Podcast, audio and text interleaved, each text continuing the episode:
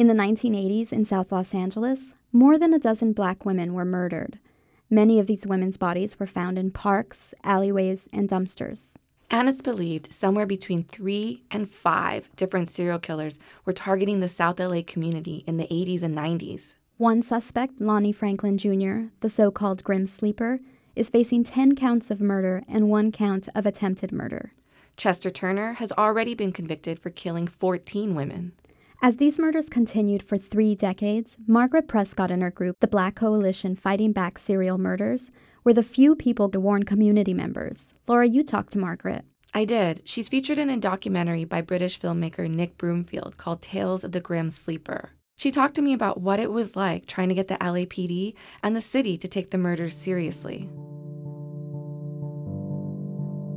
You felt like a sitting duck. You're a black woman, you're out there, somebody's hunting you down, you don't have the information. There are other black women out there, other members of the community who need to know what's going on. I remember actually seeing a, a, very, very short clip on television of the announcement of, of 11 women being killed. And I immediately called up some of my other activist sisters and we gathered a group of us to go down to LAPD. And that was really the beginning of our work as the Black Coalition fighting back serial murders.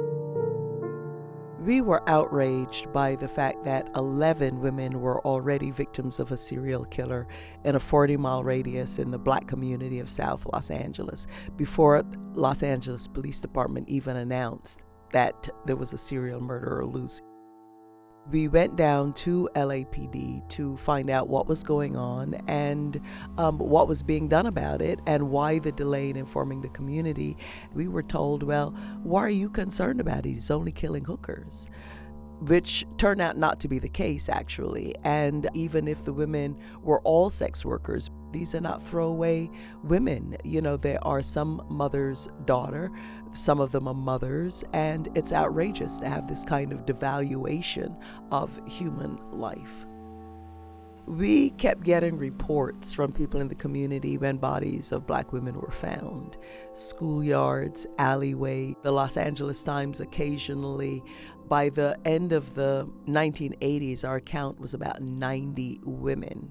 And LAPD at that time were only admitting to about 18. The number had increased, you know, to 18.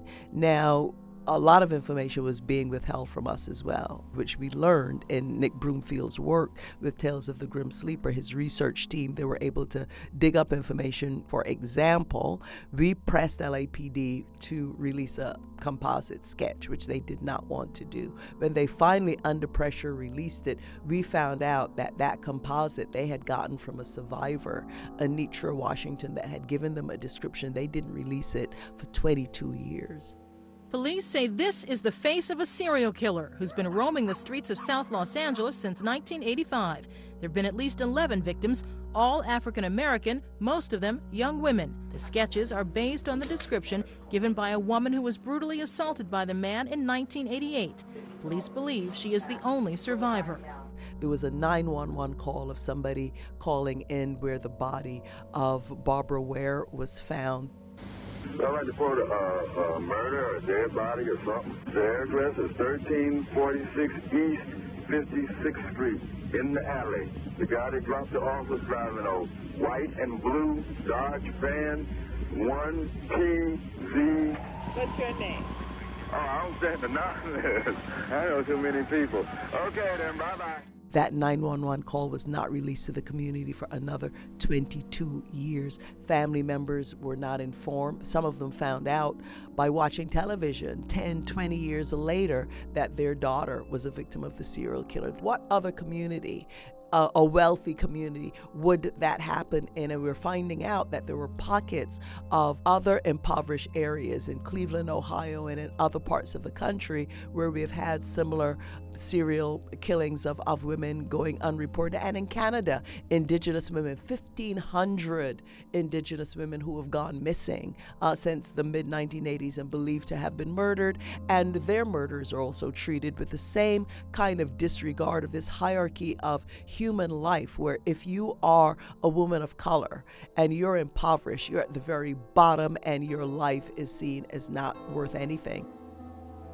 We don't know all of what happened in law enforcement. I mean, come on, it's a 40 mile radius in South LA. You have that many women being murdered, you have that many women disappearing. You've got a suspect in custody who worked for LAPD as a mechanic, who worked for the city at a dump site in the sanitation department.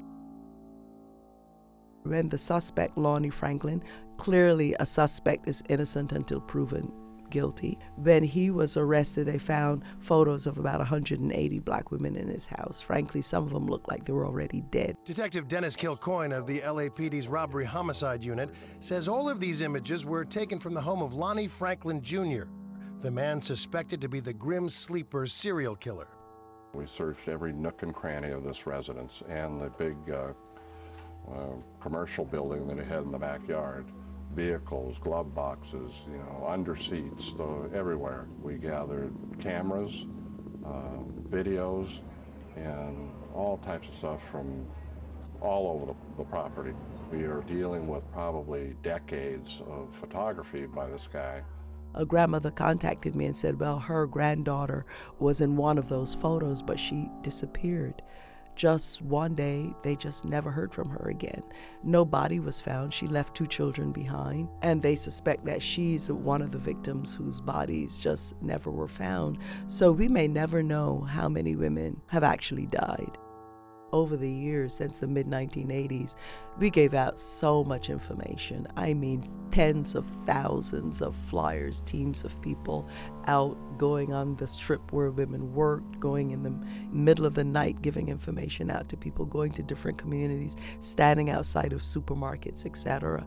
I was at a meeting soon after the whole story broke, and a young man got up and he held a flyer in his hand that was yellowing. It was that old.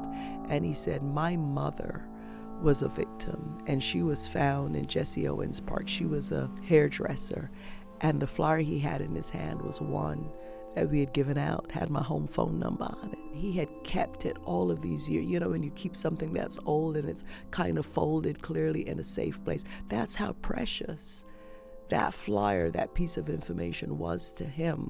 He held it up as he was making his point to say, look, you something has to be done. There has to be justice in my mother's death the work that we're doing is really useful in that way and giving power to those whose voice had not been heard and whose voice had been silenced or who were so perhaps embarrassed at the way the victims were portrayed in the media that they were just afraid to say anything and, and come out. What would friends and neighbor and people you sing in the church choir with think?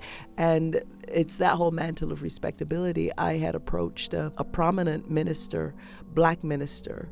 A body was found uh, just a few blocks in an alley down from his church. And he said to me, Margaret, there's a moral issue involved. He didn't mean that a woman was killed, he meant that she was a prostitute.